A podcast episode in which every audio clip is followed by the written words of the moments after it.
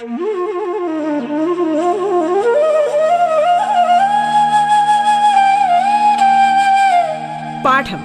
കേട്ടു പഠിക്കാൻ റേഡിയോ കേരളയിലൂടെ.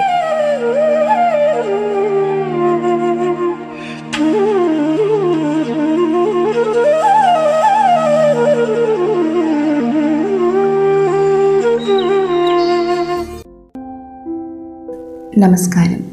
പാഠത്തിന്റെ ഇന്നത്തെ അധ്യായത്തിൽ ഞാൻ ശ്രീധുവാണ് നിങ്ങളോടൊപ്പമുള്ളത്.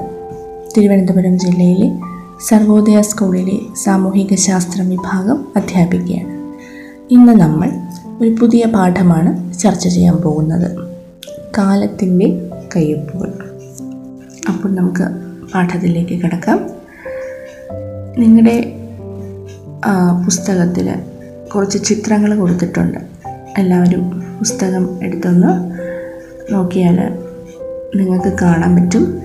അത് നമ്മുടെ ഭൂമി നമ്മുടെ ലോകത്തിന്റെ ഒരു ഭൂപടം ലോക ഭൂപടവും അതിൽ കുറച്ച് അടയാളപ്പെടുത്തലുകളും നിങ്ങൾക്ക് കാണാൻ സാധിക്കും. ചുവന്ന കളറിലും പിന്നെ മഞ്ഞ കളറിൽ പിന്നെ ചുവന്ന കണ്ടിന്യൂസ് ആയിട്ട് തുടർച്ചയായിട്ടുള്ള അടയാളവും ഇടവിട്ട് അടയാളമൊക്കെ നിങ്ങൾക്ക് കാണാൻ സാധിക്കും.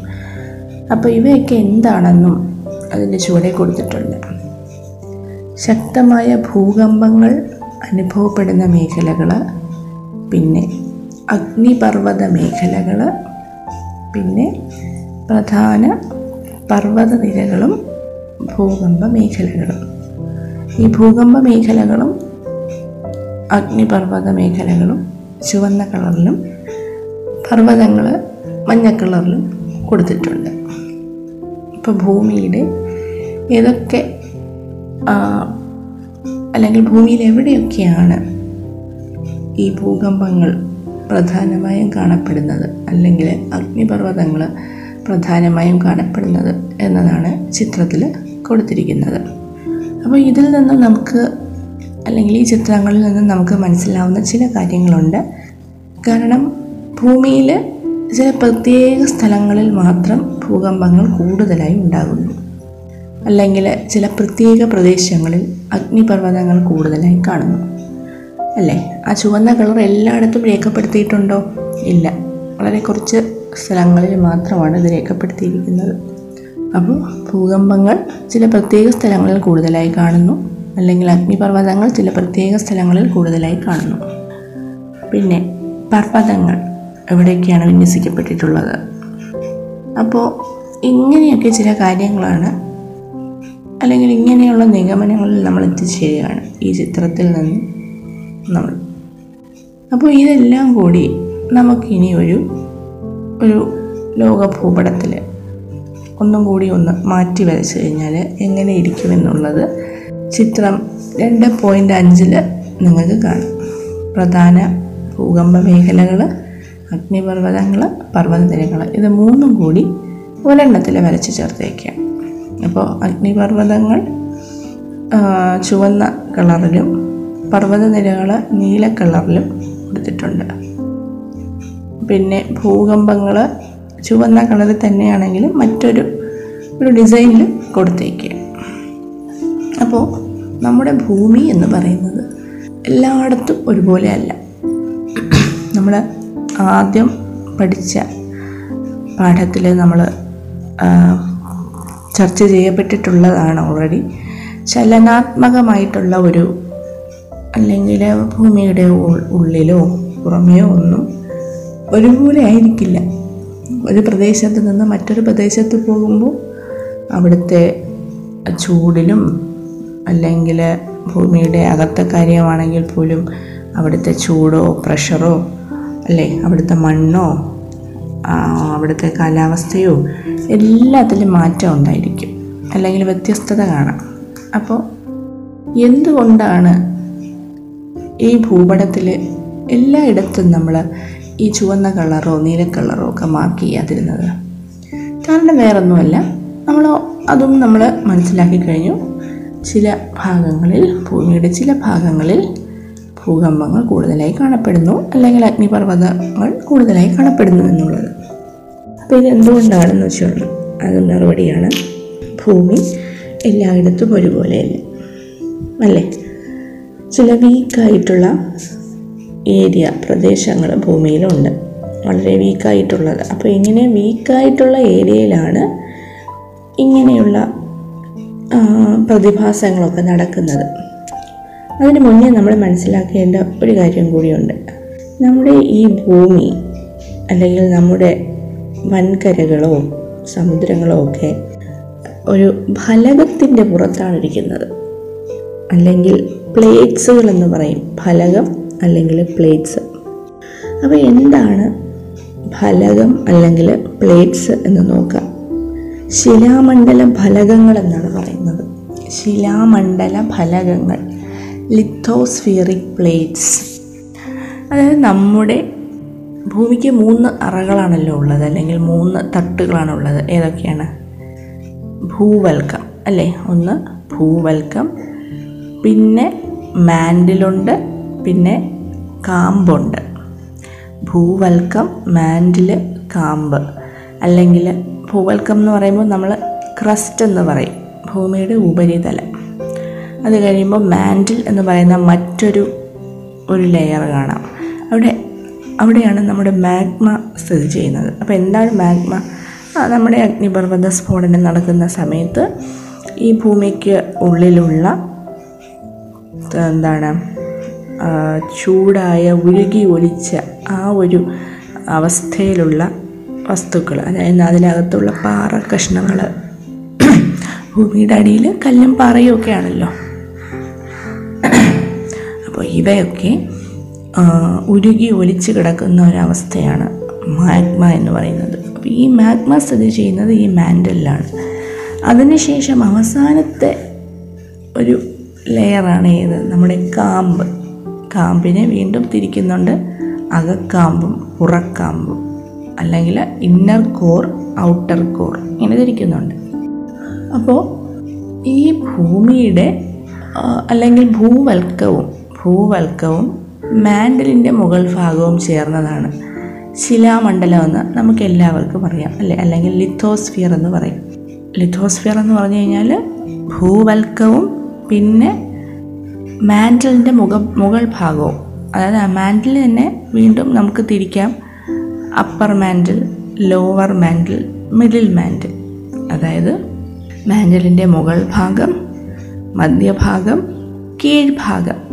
അപ്പോൾ മുകൾ ഭാഗത്തുള്ള മാന്റിലും പിന്നെ ഏറ്റവും മുകളിൽ നിൽക്കുന്ന തട്ടായ ഭൂവൽക്കവും കൂടി ചേർന്നതിനെയാണ് നമ്മൾ ശിലാമണ്ഡലം എന്ന് പറയുന്നത്. ശിലാമണ്ഡലം അല്ലെങ്കിൽ ലിത്തോസ്ഫിയർ എന്ന് പറയും. കാരണം ലിത്തോസ് എന്ന് പറയുന്ന വാക്കിന്റെ അർത്ഥം റോക്സ് എന്നാണ്. അല്ലേ? ലിത്തോസ് എന്ന് പറഞ്ഞാൽ റോക്ക് എന്നാണ്. അപ്പോൾ ഒരു റോക്കി സ്പിയർ പാറയും മണ്ണും മണലും ഒക്കെ കാണപ്പെടുന്ന ഒരു ഏരിയയാണ് നമ്മൾ ശിലാമണ്ഡലം എന്ന് പറയുന്നത് അല്ലെങ്കിൽ ലിഥോസ്ഫിയർ എന്ന് പറയുന്നത്. അപ്പോൾ ഭൂവൽക്കം മുതൽ അകക്കാമ്പ് വരെയുള്ള കനവുമായി താരതമ്യം ചെയ്തു കഴിഞ്ഞാൽ ഈ ശിലാമണ്ഡലത്തിന്റെ കനം വളരെ കുറവാണ്.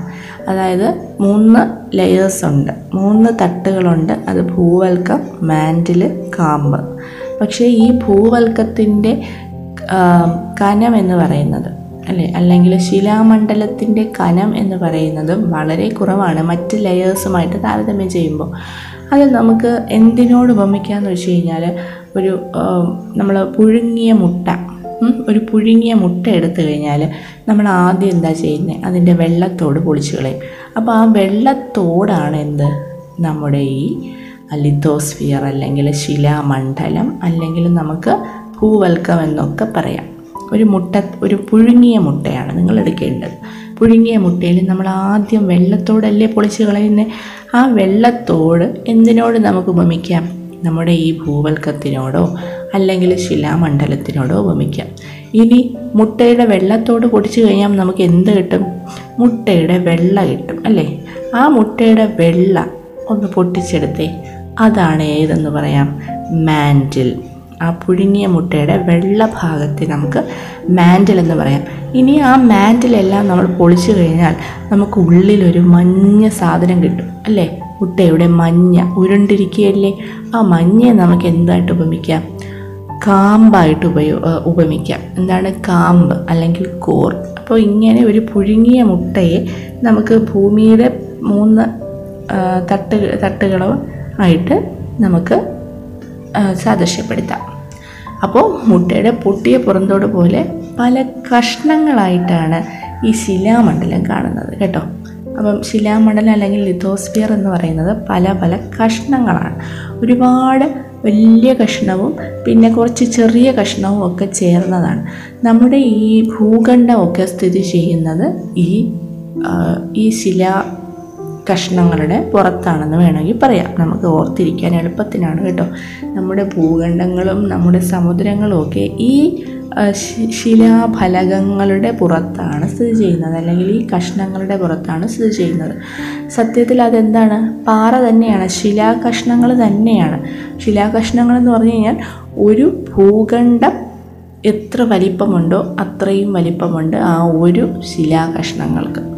അതിനെ നമ്മൾ മേജർ പ്ലേറ്റ്സ് എന്നാണ് പറയുന്നത്. വലിയ ശിലാഫലകങ്ങൾ മേജർ പ്ലേറ്റ്സ് അതേസമയം മൈനർ പ്ലേറ്റ്സ് ചെറിയ ചെറിയ ശിലാഫലകങ്ങളും ഉണ്ട്. അത് വളരെ പ്രാധാന്യമുള്ളതല്ല. നമ്മൾ സാധാരണയായി ശ്രദ്ധിക്കപ്പെടുന്നത് ഈ മേജർ പ്ലേറ്റ്സിനെ കുറിച്ചാണ് അല്ലെങ്കിൽ വലിയ ശിലാഫലകങ്ങളെക്കുറിച്ചാണ് നമ്മൾ സാധാരണയായിട്ട് എപ്പോഴും ചർച്ച ചെയ്യപ്പെടാറുള്ളത്. അപ്പോൾ ഇതെന്ന് പറയുന്നത് അനേകായിരം കിലോമീറ്ററുകൾ വിസ്തൃതിയും കിലോമീറ്ററുകളോളം തന്നെ കനവുമുള്ള ശിലാമണ്ഡല ഭാഗങ്ങളാണ് കേട്ടോ. നിങ്ങൾ ചെറിയ പ്ലേറ്റ് എന്ന് വിചാരിച്ചിട്ട് ചെറിയ കഷ്ണങ്ങളെന്ന് വെക്കില്ല ഞാൻ പറഞ്ഞില്ലേ നമ്മുടെ ഭൂമി അല്ലെങ്കിൽ നമ്മുടെ എന്താണ് ഭൂഖണ്ഡം. നമ്മുടെ കോണ്ടിനൻസ് എത്ര വലിപ്പമുണ്ടോ ഒരു കോണ്ടിനെന്റ് എന്ന് പറയുന്നത് എത്ര വലിപ്പമുണ്ടോ അത്രയും വലിപ്പമുണ്ടാവും നമ്മുടെ ഈ ശിലാമണ്ഡല ഫലകങ്ങൾക്കും. അല്ലെങ്കിൽ നമ്മുടെ സമുദ്രം. നമ്മുടെ പെസഫിക് എന്ന് പറയുന്ന സമുദ്രം വലിയ സമുദ്രമാണല്ലോ. ലോകത്തിലെ ഏറ്റവും വലിപ്പമുള്ള സമുദ്രമാണ് പസഫിക് സമുദ്രം. ഈ പസഫിക് സമുദ്രം സ്ഥിതി ചെയ്യുന്നത് ഒരു പ്ലേറ്റിന്റെ പുറത്താണ് ഒരു ശിലാഫലത്തിന്റെ ഫലകത്തിന്റെ പുറത്താണ് നമ്മുടെ ഈ പസഫിക് സമുദ്രം സ്ഥിതി ചെയ്യുന്നത്. അപ്പം ഓരോ പ്ലേറ്റും എത്ര വലിപ്പമുണ്ടെന്ന് നിങ്ങളൊന്ന് ഊഹിച്ചു നോക്കിക്കേ. അപ്പോൾ പരമാ അനേകായിരം കിലോമീറ്ററുകളും അതുപോലെ തന്നെ അനേകായിരം കനവുമുള്ള എന്താണ് ശിലാമണ്ഡല ഭാഗങ്ങളെയാണ് നമ്മൾ ശിലാമണ്ഡല ഫലകങ്ങൾ അല്ലെങ്കിൽ ലിത്തോസ്ഫിയറിക് പ്ലേറ്റ്സ് എന്ന് വിളിക്കുന്നത്. ഞാൻ പറഞ്ഞു നമുക്ക് വലുതായിട്ടുള്ള ഫലകങ്ങളുമുണ്ട് ചെറിയ ഫലകങ്ങളുമുണ്ട് നമ്മുടെ സമുദ്രവും നമ്മുടെ വൻകര ഭാഗവും ഒക്കെ ഉൾക്കൊള്ളുന്ന ഒരു ഒരു പ്രദേശം അല്ലെങ്കിൽ ഒരു പ്രതലമാണ് ഈ ശിലാമണ്ഡല ഫലകം സമുദ്രഭാഗം മാത്രം ഉൾക്കൊള്ളുന്നതുകൊണ്ട് വൻകര ഭാഗം മാത്രം ഉൾക്കൊള്ളുന്നതുകൊണ്ട് ഇത് രണ്ടും കൂടി ഉൾക്കൊള്ളുന്നതും ഒക്കെ ഉണ്ട് ഫലകങ്ങൾ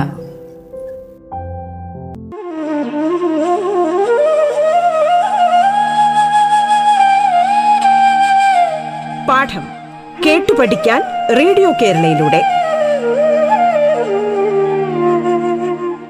പാഠത്തിൽ ഇനി ഇടവേള.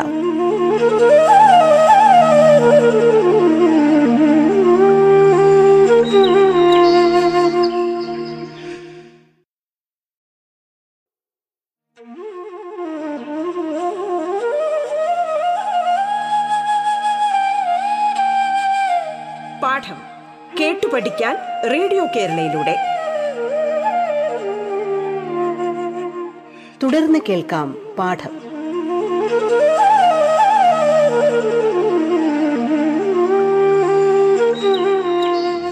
പിന്നെ ഒരുപാട് പ്രധാനമായും ഏഴ് വൻഫലകങ്ങളാണുള്ളത് ആ, വൻ ഫലകങ്ങളാണുള്ളത് ഏഴ് വൻ ഫലകങ്ങൾ അവ ഏതൊക്കെയാണെന്ന് വെച്ചാൽ പെസഫിക് ഫലകം ഓസ്ട്രേലിയൻ ഫലകം പിന്നെ വടക്കേ അമേരിക്കൻ അല്ലെങ്കിൽ നോർത്ത് അമേരിക്കൻ പിന്നെ തെക്കേ അമേരിക്കൻ അല്ലെങ്കിൽ സൗത്ത് അമേരിക്കൻ പിന്നെ ആഫ്രിക്കൻ ഉണ്ട് യുറേഷ്യ ഉണ്ട്. യുറേഷ്യ എന്ന് പറയുമ്പോൾ യൂറോപ്പും ഏഷ്യയും കൂടി ചേർന്നിട്ടുള്ളതാണ്. ഓക്കെ. അങ്ങനെ ആ, ആ, പിന്നെ എന്താണ്? Indo Australian. മുമ്പ് ഇൻഡോ ഇൻഡോ ഓസ്ട്രേലിയൻ ആയിരുന്നു. അതായത് ഇന്ത്യയും ഓസ്ട്രേലിയയും കൂടെ ചേർന്നിട്ട് പക്ഷേ ഇപ്പോൾ അത് ഇന്ത്യൻ ഫലകവും ഓസ്ട്രേലിയൻ ഫലകവും. കാരണം ഈ ഫലകങ്ങളെന്ന് പറയുന്നത് എന്താണ്? ആ അതാണ് നിങ്ങൾ ഏറ്റവും കൂടുതൽ ഓർത്തിരിക്കേണ്ട ഒരു പ്രധാനപ്പെട്ട ഒരു പോയിന്റ് എന്ന് പറയുന്നത് ഈ ഫലകങ്ങൾ ചലിക്കുകയാണ്. ഈ ഫലകങ്ങൾ എന്ത് ചെയ്യാണ്? ചലിക്കുകയാണ്. അപ്പോൾ ഈ ചലനം എന്ന് പറയുമ്പോൾ വളരെ പയ്യെ ഉള്ള ചലനമാണ്. വളരെ പതുക്കെ അതായത് നമ്മൾ ഒച്ചിഴയുന്ന ആ ഒരു സ്പീഡിലാണ് ഈ ഫലകങ്ങൾ ചലിക്കുന്നത്. അപ്പോൾ ചിലപ്പോൾ കൂടിച്ചേർന്ന് നിൽക്കുന്ന ഒരെണ്ണം വിട്ടുമാറും അല്ലെങ്കിൽ വിട്ടുമാറി നിൽക്കുന്ന രണ്ടെണ്ണം കൂടിച്ചേരും. അങ്ങനെ പല പല കാര്യങ്ങളും ഒക്കെ സംഭവിക്കും. അപ്പം ഇങ്ങനെ ഈ ഫലകങ്ങളുടെ ചലനം അടിസ്ഥാനപ്പെടുത്തിയാണ് നമ്മുടെ ഈ ഭൂമിയിൽ പല പല പ്രതിഭാസങ്ങളും നടക്കുന്നത്. കാരണം നമ്മൾ ഓൾറെഡി പറഞ്ഞു കഴിഞ്ഞാൽ നമ്മുടെ എന്താണ് ഭൂകമ്പം അല്ലെങ്കിൽ അഗ്നിപർവത സ്ഫോടനം. അപ്പോൾ ഇതൊക്കെ നടക്കുന്നത് എന്തുകൊണ്ടാണെന്ന് വെച്ച് കഴിഞ്ഞാൽ ഭൂമിക്ക് അടിയിലുള്ള നമ്മുടെ ഈ ഫലകങ്ങളുടെ ചലനം കൊണ്ടാണ് സംഭവിക്കുന്നത് കേട്ടോ. ഭൂമിക്കടിയിലുള്ള ഈ ഫലകങ്ങളുടെ ചലനങ്ങൾ കൊണ്ടാണ് സംഭവിക്കുന്നത്. അപ്പോൾ ഞാൻ പറഞ്ഞു രണ്ട് ഫലകങ്ങൾ ഒന്നിച്ചു ചേർന്നിരിക്കുന്ന ഫലകങ്ങൾ വിട്ടുമാറാൻ സാധ്യതയുണ്ട്. അല്ലെങ്കിൽ പ്രത്യേകം പ്രത്യേകം നിൽക്കുന്ന രണ്ട് ഫലങ്ങൾ കൂടിച്ചേരാം എങ്ങനെ വേണോ സംഭവിക്കാം. എന്തായാലും ഈ ഫലങ്ങൾ എന്ത് ചെയ്യുകയാണ് മെല്ലെ മെല്ലെ ചലിച്ചുകൊണ്ടേയിരിക്കുകയാണെന്നുള്ളത് ഓർത്ത് വച്ചേക്കുക. അപ്പോൾ ശിലാമണ്ഡല ഫലകങ്ങൾ ഏതൊക്കെയാണ്? പസഫിക് വടക്കേ അമേരിക്കൻ തെക്കേ American Australian Antarctic African Eurasian. Okay ഇതാണ് പ്രധാനമായിട്ടുള്ള ഫലകങ്ങൾ. പിന്നെ വലിപ്പത്തിന്റെ അടിസ്ഥാനത്തിലാണ് ഇവയെ വലിയ ഫലകങ്ങളെന്നും ചെറിയ ഫലകങ്ങളെന്നും ഒക്കെ തരംതിരിക്കുന്നത്. ഇനി ചെറിയ ഫലങ്ങൾ ഏതാണ്? ഫിലിപ്പൈൻസ് ഉണ്ട് കരീബിയൻ ഉണ്ട് അറേബ്യൻ ഉണ്ട് കൊക്കോസ് ഉണ്ട് നാസ്കായ് ഉണ്ട്. ഇതൊക്കെ ചെറിയ ഫലകങ്ങളാണ് അല്ലെങ്കിൽ മൈനർ പ്ലേറ്റ്സുകളാണ് നമ്മൾ സാധാരണയായിട്ട് അവയുടെ കാര്യം ഓർക്കാറില്ല.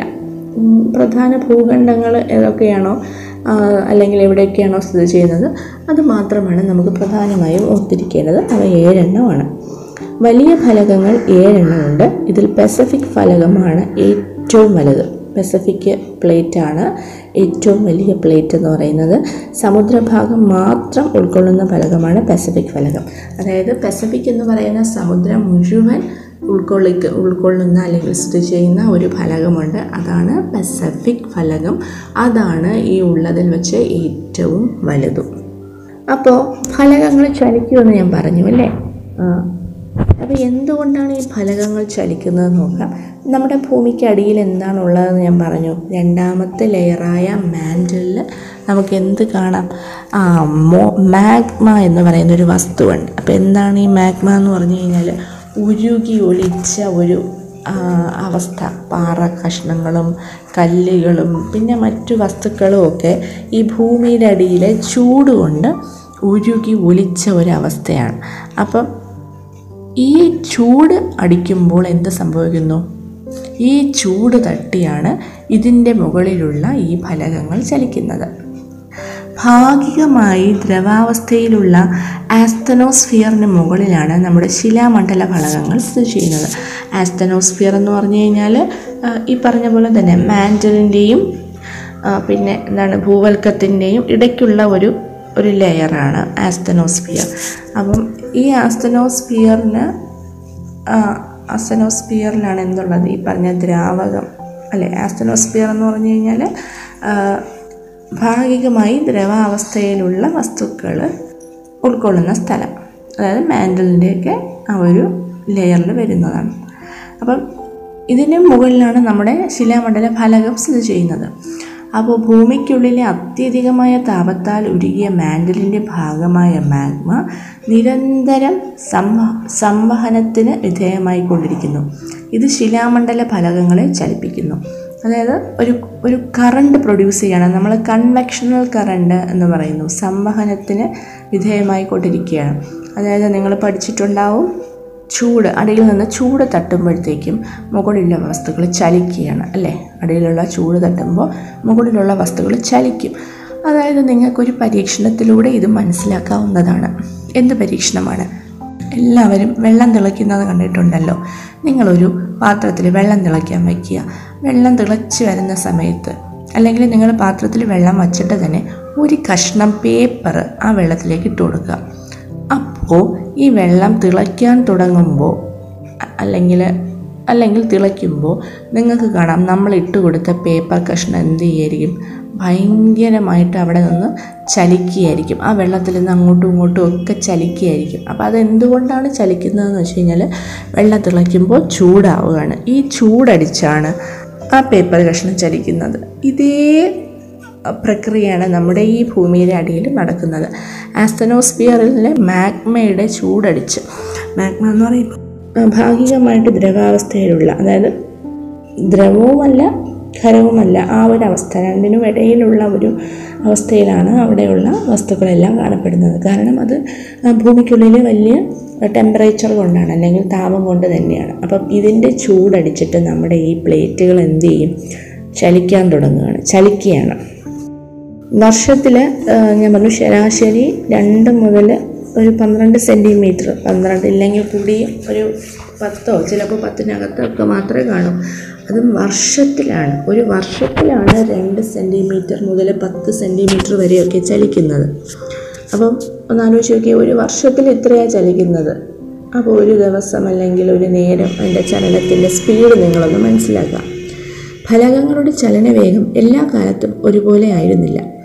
അഞ്ഞൂറ്റി എൺപത് ദശലക്ഷം വർഷങ്ങൾക്ക് മുമ്പ് ചലനവേഗം വർഷത്തിൽ മുപ്പത് സെന്റിമീറ്റർ വരെ ഉണ്ടായിരുന്നു എന്നാണ് പഠനങ്ങൾ സൂചിപ്പിക്കുന്നത്. അപ്പോൾ കുറച്ച് വർഷങ്ങൾക്ക് മുന്നേ കുറച്ചെന്ന് വെച്ച് കഴിഞ്ഞാൽ വളരെ വളരെ വളരെ വളരെ പണ്ട് അഞ്ഞൂറ്റി എൺപത് ദശലക്ഷം വർഷങ്ങൾക്ക് മുമ്പ് ഇവയുടെ ചലനം എന്ന് പറയുന്നത് വർഷത്തിൽ മുപ്പത് സെന്റിമീറ്റർ വരെ പോകുമായിരുന്നു അല്ലേ? പക്ഷെ ഇപ്പോൾ അത് കുറവാണ്. പഠനങ്ങൾ സൂചിപ്പിക്കുന്നതാണ് കേട്ടോ. അപ്പോൾ നിങ്ങൾ ചിത്രം രണ്ട് പോയിന്റ് ഏഴ് കണ്ടോ? സംവഹന പ്രവാഹം കണ്ടോ? ആ ആരോ ഇട്ടിരിക്കുന്നത് എന്താണ്? ചൂടടിച്ചിട്ട് കറണ്ട്സ് കറണ്ട് മൂവ് ചെയ്യുന്നതാണ്. കറണ്ട് കൺവെക്ഷണൽ കറണ്ട് എന്ന് പറയും. അപ്പോൾ അതിന്റെ വിടവിലൂടെ മാഗ്മ ഉയരുകയാണ്. ഈ മാഗ്മ ഉയരുമ്പോഴത്തേക്കും പ്ലേറ്റുകൾ അല്ലെങ്കിൽ ഫലകങ്ങൾ ചലിക്കുകയാണ്.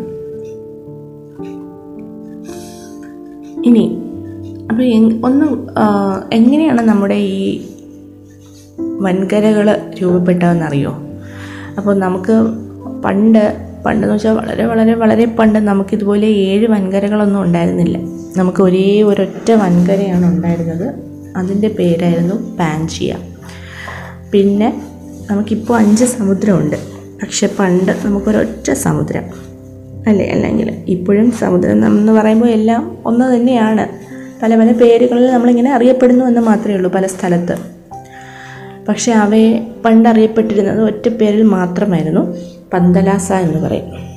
അപ്പോൾ പാൻജിയ എന്ന് പറയുന്നത് വൻകരയും പന്തലാസ എന്ന് പറയുന്നത് സമുദ്രവുമായിരുന്നു അപ്പോൾ ഈ പാൻജിയ എന്തായി മാറി? ഈ പാൻജിയ എന്ന് പറയുന്ന ഒരു ഒറ്റ കോണ്ടിനെന്റ് അല്ലെങ്കിൽ വൻകര അടർന്ന് അല്ലെങ്കിൽ പൊട്ടി മാറി പല പല വൻകരകളായി മാറിയതാണ്. ഓക്കെ അപ്പം ആ ഒരു കാര്യം കണ്ടുപിടിച്ചത് നമുക്കൊരു ശാസ്ത്രജ്ഞനുണ്ടായിരുന്നു. അദ്ദേഹത്തിന്റെ പേര് ആൽഫ്രഡ് വാഗ്നർ എന്നായിരുന്നു. Alfred Wegener. അദ്ദേഹം ഒരു ജർമ്മൻ സയന്റിസ്റ്റ് ആയിരുന്നു അല്ലെങ്കിൽ കാലാവസ്ഥാ ശാസ്ത്രജ്ഞൻ. അങ്ങനെ ഒരുപാട് പ്രശസ്തനായ കഴിവുകളുള്ള അദ്ദേഹം കണ്ടുപിടിച്ചതാണ്. ആയിരത്തി തൊള്ളായിരത്തി പന്ത്രണ്ടിൽ വൻകര വിസ്ഥാപന സിദ്ധാന്തം. എന്ന ഒരു സിദ്ധാന്തം അല്ലെങ്കിൽ എന്നൊരു ആശയം അദ്ദേഹം അവതരിപ്പിച്ചു. അപ്പം ഈ ആശയത്തിൽ പറയുന്നത് എന്താണ്? നമ്മുടെ ഈ പാൻജിയ എന്ന് പറയുന്ന ബൃഹത് വൻകര എന്ന് പറയും. ബൃഹത് വൻകര. പാൻജിയ എന്ന ബൃഹത് വൻകര പൊട്ടി മാറി അല്ലേ? പൊട്ടി മാറി പല പല കഷ്ണങ്ങളായിട്ട് മാറി എന്തായി? ഇപ്പോഴത്തെ പല പല വൻകരകളായി മാറി എന്നുള്ളതാണ്. ദശലക്ഷക്കണക്കിന് വർഷങ്ങൾക്ക് മുമ്പ് ഇപ്പോഴുള്ള എല്ലാ വൻകരങ്ങളും ചേർന്നാണ് പാൻജിയ എന്ന ബൃഹത് വൻകര. പിന്നെ അതിനെ ചുറ്റി പന്തലാസ എന്ന ഒരു സമുദ്രവും.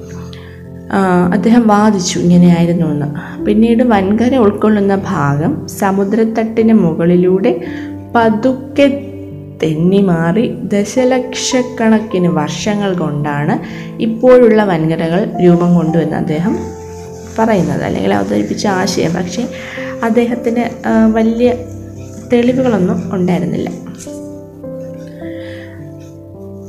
ഇനി നമ്മൾ പഠിക്കാൻ പോകേണ്ടത് ഫലകങ്ങൾ നമ്മൾ ചർച്ച ചെയ്തു ഫലകങ്ങളെ ചലിക്കും എന്നുള്ളത്. അപ്പം അവയുടെ ചലനം എങ്ങനെയൊക്കെയാണെന്നുള്ളതാണ് അടുത്ത് നോക്കുന്നത്. അത് നമുക്ക് ഇനി വരുന്ന ക്ലാസ്സിൽ ചർച്ച ചെയ്യാം. നന്ദി നമസ്കാരം.